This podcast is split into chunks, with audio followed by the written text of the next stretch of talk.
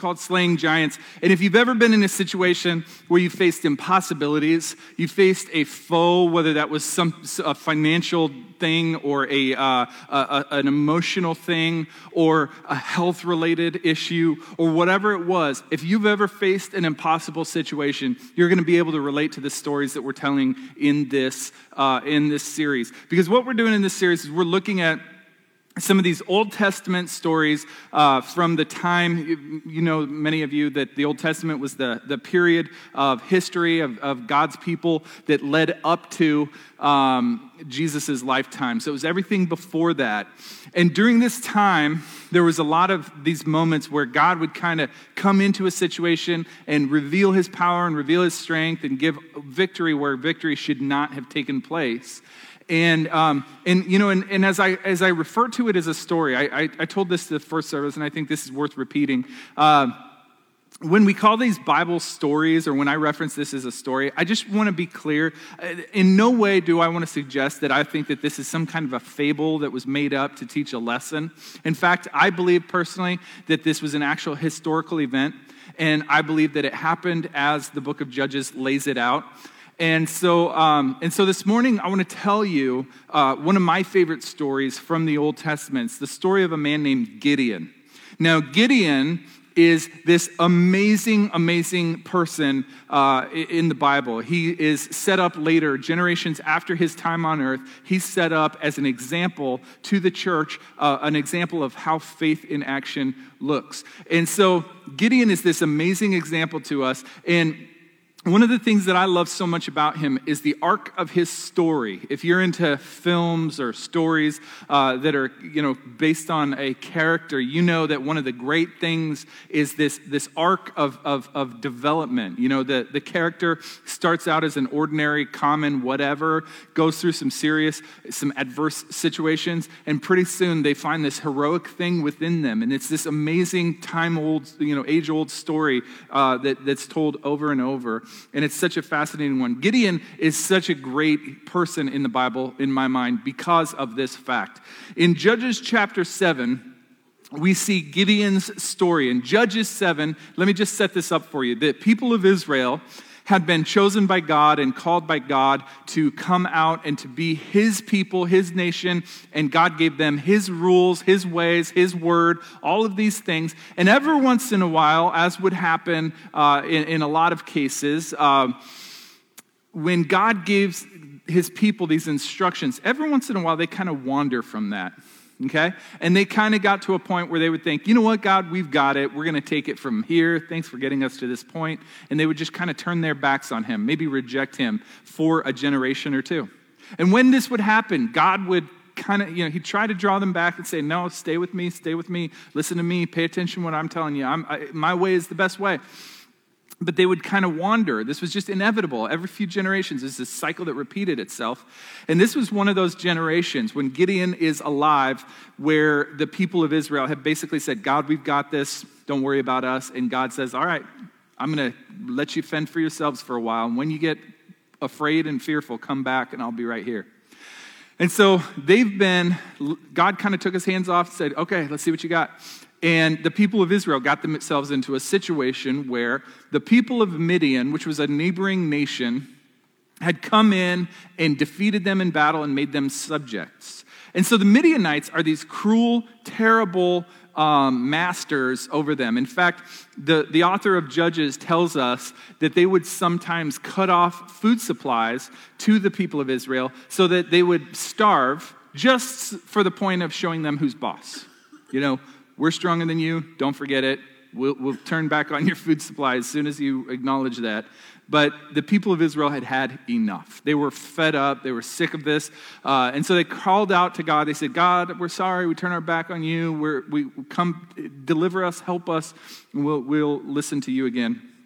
And so God sends uh, a man named Gideon. Gideon is uh, uh, uh this, this figure. He comes, we're going to talk a little bit about how he um, comes to his position, but he becomes the general of the army of Israel, the, the leader of this nation.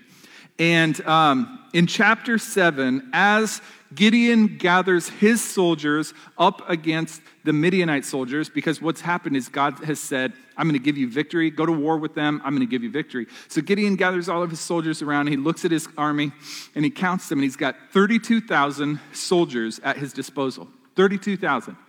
Now, that sounds like a pretty formidable, you know, sort of force when you think, man, that, that, that sounds like they could probably do some damage with 32,000 soldiers, trained soldiers. And then you come to find out that the Midianite army, their, their adversaries, um, are in the 135,000 soldier range. I think we've got some graphics just to kind of give you a little bit of. So there's the, the there it is right there. So, so they are outnumbered over four to one on, this, on the field, all right, on the battlefield. They are outnumbered from the outset. And so God, seeing this situation, comes to Gideon in chapter 7 and he says this He says, Gideon, you have too many soldiers. You have too many soldiers with you. Uh, and then he says, if, if, if I let you fight the Midianites, you know, the, the 32,000 against their 135, your people will boast. The Israelites will boast to me that they have saved themselves by their own strength. So they will say, We are mighty, we are powerful, this was about us. And God's saying, That's not what we're going for here. And so God says, I want you to release some of the ones who are afraid. So Gideon goes to his soldiers, 130, or to his uh, 32,000 soldiers, and he says, Gentlemen, if any of you are afraid, if any of you are timid, if any of you have matters to attend to back home and don't want to fight, you're free to go. 22,000 of his 32,000 soldiers just pack up and leave camp. No desertion, no consequences. You're free to go. And so, Gideon, as the leader of the army, his heart has got to be racing because when God came to him and said, You've got too few, uh, you've got too many, I'm sure Gideon was thinking in his mind, God, you mixed that up, right? Like you said too many soldiers, but we actually have too few, and now you're taking away from the few that I already have. What is going on here? And so, Gideon has 10,000 soldiers, and God says to him, Gideon, and he's thinking, you know, what's, what's he going to ask of me now? He says, Gideon, you, ha- you still have too many soldiers. It's like, God, can't you do math? Are you serious? We are outnumbered 13 and a half soldiers for every one of ours. There's no way this is going to work. And now you're telling me we have too many. He says, Gideon, just trust me, listen to me. So take him down to the water. So Gideon, you know, he takes his army down to this stream probably, and, and, and they're, they're on the edge of the water. And God says, I want you to, to watch how they drink the water out of the stream. And so Gideon says, okay. And, and, and the men who scoop water up into their hands, in their hands like a cup and then pull it up to their face, he says, I want them in one group over there. And those who just stick their, their face down in the stream and just suck the water up and lap it like a dog, I want them to go over there. And so Gideon divides the two groups. I know this is really strange way to divide an army, right? You'd think it'd be like an audition or like, let's get the 300 strongest guys. What's your bench press? All right, you're over there, you know. You're... but, but no, it's like, do you lap like a dog or do you use your hands like a cup? So this is how God filters them out. So Gideon sees the two groups. One of them has 300 men, one of them has 9,700 men. And God says, send the 9,700 away you and the 300 soldiers, that's the army that will defeat Midian.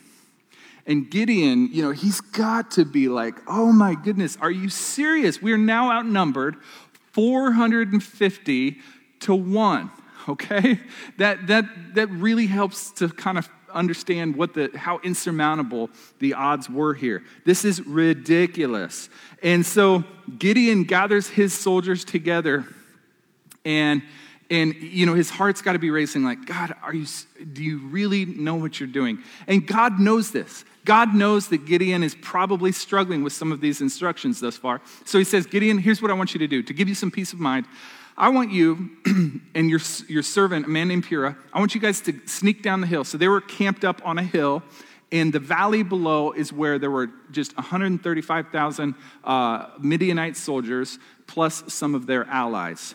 All right, so they're all in the valley, and he says, I want you to sneak down into their camp. I want you to listen to what they're saying, and, and you will be encouraged. So Gideon goes down there, and he's, he's, he, him and his, his servant Purah kind of sneak in, and they're on the edges of camp, on the outposts of camp.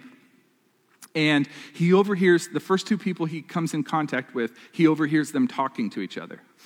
And the first guy says, Man, I had the strangest dream last night. And the other guy says, Oh, yeah, what was that all about? And the first guy says, Well, so in my dream, there was this loaf of barley bread, and it came rolling down a hill, and it knocked over one of our Midianite tents and completely leveled it.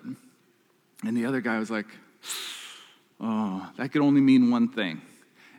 That means that God has given victory to the armies of Israel eh, over us. And Gideon hears this as he's standing there, and he falls down on the ground and he worships God. And then, as soon as he's done, he stands up and he returns to his camp and he gathers his soldiers around, full of faith, full of courage, and he says, Gentlemen, it's time for us to go into battle. And he splits them up into three groups of 100 and he says, I, you know, probably something along the lines of this. You know, I know you guys are used to going into battle with your swords and your spears and your helmets and your, your, you know, whatever, all those different things, the bow and arrow, the shields, all of it. He says, we're not going to need any of that. Here's what you're going to go into battle with. Now, keep in mind, they're already outnumbered 450 to 1. And, God sa- and, and Gideon says to them, Here are your weapons. You're going to take with you a trumpet, a glass jar or clay jar, and a torch. Okay? Those are your weapons. And you wait for my signal. So they go down and they surround the camp as best as they can. And Gideon waits for the right moment. And he, sh- and he blows on his horn as loud as he can. Then all of a sudden, all of his army starts blowing on their horns. And, they, and all in unison, they slam their clay jars down on the ground crash, crash, crash, crash. And they shout, they, they raise the torch in the air. And they say, A sword for the Lord and for Gideon. Shout it at the top of their lungs. And then you want to know what happens? Something amazing happens. This is crazy. Gideon's soldiers never even swing a sword, they never engage in any kind of battle in these next few moments. What happens is there is such chaos and pandemonium and panic that settles on the camp of Midian that all of these men, these 135,000 men, start fighting each other. And they're swinging their swords and they're just panicking and they're freaking out and they start you know, cutting each other and killing each other. And by the end of it, 120,000 of the enemy soldiers have been executed by their own hands. There are only 15,000 soldiers who remain, and those 15,000 soldiers are afraid. They are terrified, and they flee to the hills. So God gives victory in a way that should have never been able to happen. It should have never worked out that way. But God said, I've given you the victory. I want to show you that I am with you, that this isn't by your own might, this isn't by your own strength or your own power. This is by my hand that you're going to see this victory. So, Gideon and the army of Israel, they gain control, they defeat their enemies, they get their freedom back, and God uses him in such a dramatic way that the people of Israel say, Hey, we see how God works through you. We see how you hear from God. Would you be our ruler? Okay? And so Gideon is used in this miraculous way in this battle and he's set up to be the next leader of Israel. This was a time before kings. If they, if they had had kings in Israel at this point, they probably would have made him their king. But this was a time of judges where men would sit and discern God's will on different matters. It was a time between Moses and King David, you know, kind of that era of, of judges. and so he's set up to be the next judge of Israel. So, this is where the story of Gideon goes. It's kind of like I've unveiled to you the end of the movie before you see how he got there. Let's look at the origin story now, okay? Let's try to figure out how he becomes this mighty hero who enters into battle like this. So we're going to rewind one chapter. We've been in Judges 7. We're going to go back to Judges 6, and we're going to look at the first time Gideon is mentioned in the Bible. In chapter 6, Verse 11, we read this Then the angel of the Lord came and sat beneath the great tree at Ophrah, which belonged to Joash of the clan of Abiezer. Gideon, the son of Joash, was threshing wheat at the bottom of the winepress to hide grain from the Midianites. So let me set this up for you. Gideon is a farmer. He's a farmer. And in verse 12, the angel of the Lord appears to this farmer and calls him something else. He says, Mighty hero, the Lord is with you. Now, it's worth noting to this point, Gideon has never done anything heroic. Maybe he saved a kid drowning in a pool one time. I don't know. I, I, shouldn't make that blanket statement. But he's never been in battle. He's never been a warrior. He's been under the rule of these horrible, horrible Midianites that have um, imposed their power on them. And Gideon is just a farmer. But here the angel of the Lord calls him mighty hero, the Lord is with you. Now, we know where the story goes, and so sometimes it's easy, knowing how the story ends, to assume that Gideon was full of faith and belief, and he said, Yeah, what do you got for me? I am a mighty hero. Tell me what you've got. Tell me what I can do. Um, I, I, I'm ready to go. But that's not usually the way these stories begin, is it? And it wasn't the case for Gideon either. In chapter uh, 6, continuing on in verse 13, Gideon, his response is not one of faith, but actually of doubt. He says, Sir, if the Lord is with us, why has all of this happened to us? Translation If God is really with us, why have we experienced all of this bad stuff? Why has, uh, you know, remember, they've been overthrown by these terrible leaders and their cities are in ruin, ruin and they're not able to govern themselves and they're not free. And, and Gideon, Gideon is saying, you know, if God is really with us, then why are we in this situation that we're in? And he goes on and he says, and not only that, but where are these miracles that our ancestors told us about? This was a generation where God did no miracles leading up to Gideon's life. He had never seen God do something dramatic. It, it, it, was, it was unheard of. It was something that our grandparents told us about from their grandparents. It was so far removed. When, when, when generations before this, the people of Israel had been in a similar situation where they were enslaved in Egypt and they cried out for a deliverer. And God sent them deliverance in a very, very unbelievable, very, uh, you know, amazing way. He, you know, he, he parted the Red Sea so they could get out, and, and he led them through just miraculous, the 10 plagues, miracles, right?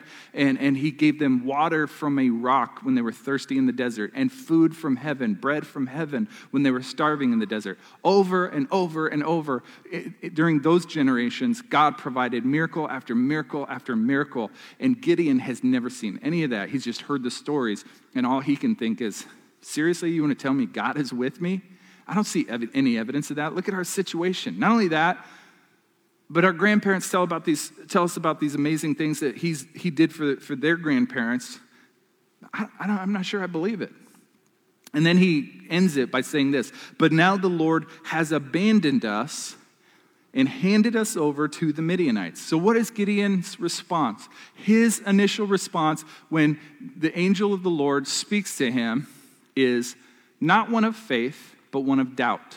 He totally doubts that any of this is real. He totally doubts that this is real. In fact, when he, when he doubts him, uh, he, he does what a lot of us do. When we doubt God, we usually doubt him in one of two ways. We, we doubt him as far as his goodness, or we doubt him as far as his ability. When, when we doubt his goodness, what we're saying is, does God really see me? Does he really care? Do I matter to him? Are my problems worth anything to him? And so you're questioning his goodness, the way he relates to you directly. Then, if, if you go on and you question, uh, which is what Gideon also does, when we question his ability, we're saying, you know what? Even if God is willing to help me, I don't think he can do it. I, am I'm, not so sure he's powerful enough to overcome this army. I'm not so sure he's powerful enough to, to uh, help me with my debt. I'm, you know, the sickness that's before me, I don't know how he can do it. I doubt his ability. So when I doubt God, when you doubt God, which I've done and you've done, we tend to do it in one of those two ways. And so the angel of the Lord, it's almost like he's not really even acknowledging that in a way because all he's getting back is pushback, pushback, pushback, and he sticks with the message. He says in verse 14, he says, Go with the strength you have and rescue Israel from the Midianites. I am sending you. And Gideon turns his doubt in another direction now. To this point, he's been exclusively doubting God, and here he turns his doubt on himself. He says, But Lord, how can I rescue Israel? My clan is the weakest in the tribe of Manasseh, and I am the least in my entire family. So here Gideon doubts himself. What he's saying here is listen, I don't know why anyone would follow me. I'm a nobody. I don't have a platform. I don't have a name. Nobody knows who I am. Essentially, what he's saying is, I'm the youngest brother from the smallest, from an insignificant family in one of the smallest clans in one of the smallest tribes of Israel. I am not important by their standards. Nobody's going to care what I have to say. And so Gideon doubts God, he doubts himself. I guess you could just say, this is not turning out to be a very good interaction, right? This is not maybe the way the angel of the Lord saw it going. I don't know. But he's just not playing along. So Gideon doubts God, he doubts himself. I want to take a quick sidebar and I want to talk just a, for a quick moment about who the angel of the Lord, who I believe this is here. Some of you may or, or uh, may already be ahead of me on this, but the angel of the Lord, throughout the Old Testament, there would be times and incidents where, where an angel would appear to somebody and give them a message, deliver a message. Okay? It happened throughout the Old Testament, even at the beginning of the New Testament, with, and then in, uh, up to the resurrection of Jesus, there were angels that would appear. And whenever somebody would see this angel and think, oh man, I need to worship this angel, right? The angel would say, no, no, no, no, no, I'm just a messenger. Here later on in the chapter, we're not going to go into this right now. You can read this later in the week in your in your Bible study time or whatever. When the angel of the Lord is is uh, offered worship from Gideon, which is what happens. He offers him a sacrifice and builds him an altar. The angel of the Lord accepts it. Not only that, but there's another place where you know he says to him a couple of times, "I am sending you. I am sending you." Not God is sending you or the Lord is sending you. So, what am I saying here? I actually believe that this is God Himself. This is probably a manifestation of Jesus long before He was conceived of a virgin, born to you know, Mary in, in a manger in Bethlehem. This is Jesus on earth generations before Jesus was born. Of, you, know, you know what I'm saying? This is the Son of God speaking directly to Him and giving Him this word. Now, why is that significant? Why do I take time to, to explain that? Because I think it, it, it's so different when, when it's like God directly telling me, listen, I am sending you. I have empowered you for this. I will fight the Midianites on your behalf. And here he is struggling with this. And he goes on in verse 16 to put a pin in it. And he says, I will be with you, and you will destroy the Midianites as if you were fighting against one man. So you've got this sort of this gap between what one person is saying and what the other person is saying. God says, You're a mighty hero. God says, I, God, will be with you. And Gideon says, I can't do this. I don't matter. I'm not important. And then you've got this other contradiction between the two people. You've got, or between uh, the, the timeline. So we talked about how the story ends. He's this mighty hero who has been used mightily by God, and the people of Israel demand that he steps into the role of leadership. Lead us. And then at the beginning of the story here, you've got him being an insignificant, insecure, um, con- unconfident farmer who has no platform, no right to step into a role like this. So, how does an insignificant, insecure farmer become the mightiest hero of that generation? The, the most powerful person of that generation? How does one, this is all within a few days that this transition takes place. So, how does this happen? In, in, in uh, the New Testament, in Hebrews chapter 11, I kind of alluded to this earlier. The, um, the writer of the book of Hebrews looks at Gideon as an example of faith. So, generations later, he is an example to the church of being a person who has acted and been a, a model of faith. So, how does he transition? How does he become that person all a- after just a few days? So, God is saying one thing, Gideon is saying another. So when Gideon is doubting God, I see throughout his story that he really wants to believe. He really wants to believe. God is saying, uh, You're going to fight this, this and, and Gideon continues to ask throughout their conversations, some of the conversations we haven't even looked at because it's later on in the chapter.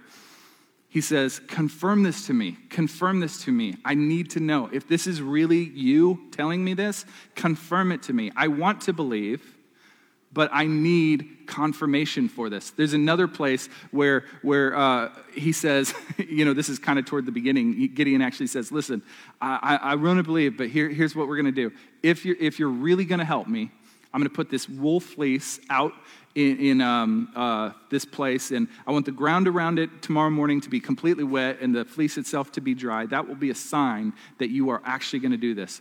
God does exactly that. He wakes up the next morning, it's exactly how he said. Then he's like, hold on, hold on, hold on. Let's try this again. Maybe, maybe that was just a coincidence. Let's flip it around. Now I want the, the, the fleece to be completely saturated with dew, but the ground around it to be completely dry.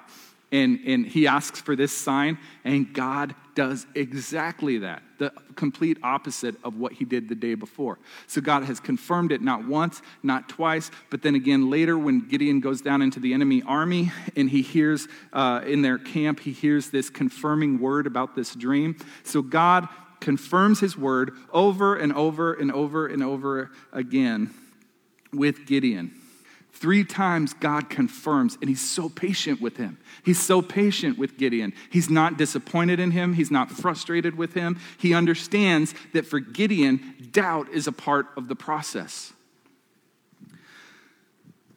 So, what can we learn from Gideon? That, that, that's exactly what I just said there. This is what we need to understand about, uh, about this journey to great faith. If you want to be a giant slayer, Doubt is often, I'm, I should not have even put the word often up there. It is always, it is always a part of the process.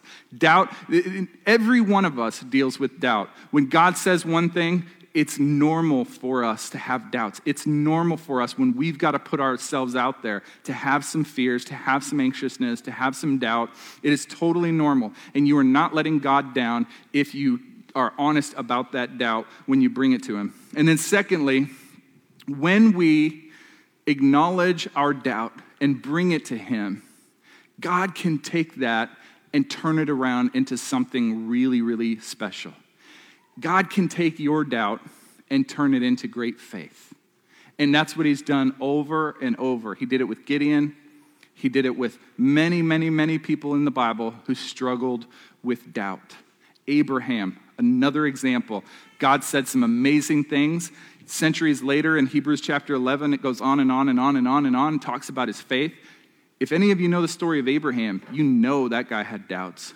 He, he doubted and he messed up over and over. But for some reason, God was patient with him. God worked with him, and God used him and his doubt to become a part of his story, leading to great faith. Here's what I know about everyone in this room you're going to face impossible giants. You're going to face impossible situations. And God wants to use you to overcome those. But you will not be able to overcome them or even step into the battlefield until you've overcome the, the issue of doubt. If you're doubting God, that's normal. That is totally normal. But what do you do? Like Gideon? God, I need you to you're saying these things. I just need you to confirm it. I want to believe. I, I, really want to believe, but I need confirmation. I believe God will begin to confirm things in your life. And, and when you step into those battlefields and when you are facing that adversity, at, at some point, as you step into it, God will convert that doubt into faith and you'll see some remarkable things happen. Let me pray for you this morning as we close. Father, thank you so much that you are a loving, patient God. Lord, when we bring to you, when we are honest with you and we say, Lord, I'm struggling with doubt, maybe I'm doubting God, maybe I'm doubting myself, whatever the doubt is, Lord, when I confess that to you, is that, that is not a disappointment to you. You're patient with me, and you understand that my doubts are part of the process. So, Father, I ask that today, everyone here, because there are people in this room who are dealing with impossible situations and they doubt you right now. And I pray, God, that you will give them the ability to be honest and bring their doubt to you and watch you take that and convert it to great faith. In Jesus' name, amen.